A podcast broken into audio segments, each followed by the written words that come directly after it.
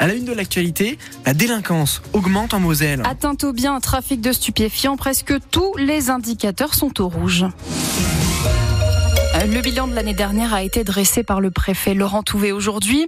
Globalement, la délinquance est en hausse de 6%, toutes catégories confondues. C'est plus 14% pour le trafic de stupéfiants avec l'arrivée dans le département du crack.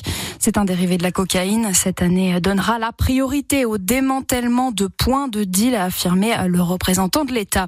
Une des seules bonnes nouvelles, c'est que la violence routière recule. En Moselle, c'est une exception puisqu'en France, le nombre de morts sur les routes est en hausse de 6% le mois dernier. Ce sont les cyclistes, les motards et les piétons qui sont les principales victimes. En janvier, 240 personnes ont perdu la vie sur les routes selon le chiffre de la sécurité routière publié aujourd'hui. Les syndicats de médecins demandent une hausse du tarif de la consultation. Ils ont déjà obtenu en novembre dernier une revalorisation à 26,50 euros. L'assurance maladie s'est prononcée euh, la semaine dernière pour une consultation à 30 euros désormais, mais c'est encore insuffisant, estime le docteur François Kikiriki à Folchevillers. Il est membre de l'association Médecins pour demain.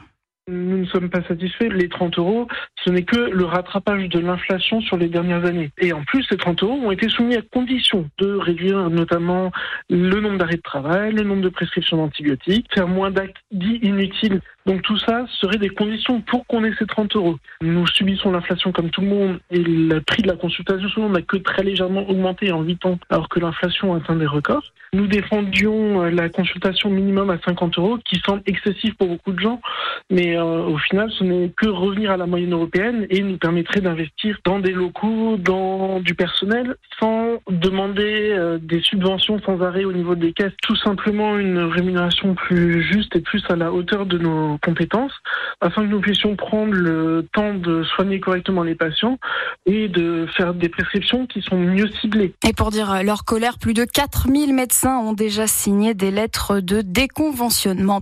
Le concert du rappeur Freeze Corleone prévu ce soir à Lille est annulé. Décision du tribunal administratif qui retient les appels à la violence dans plusieurs de ses chansons. L'artiste est aussi visé par une enquête pour apologie du terrorisme. Il doit se produire demain soir à la Rocale d'Esch-sur-Alzette.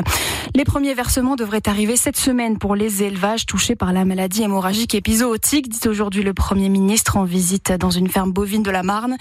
15 jours après ces annonces pour mettre fin au blocage des agriculteurs, Gabriel Attal assure que plusieurs décrets sont déjà sortis.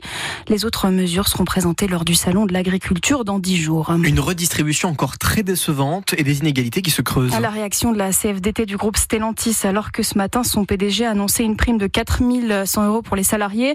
Ça concerne ceux des usines de Trémery et de Metz-Borny.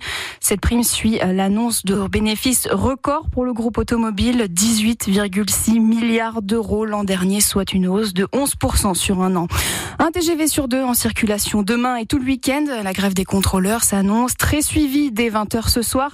Vous retrouvez sur francebleu.fr la démarche à suivre pour savoir si votre train est maintenu.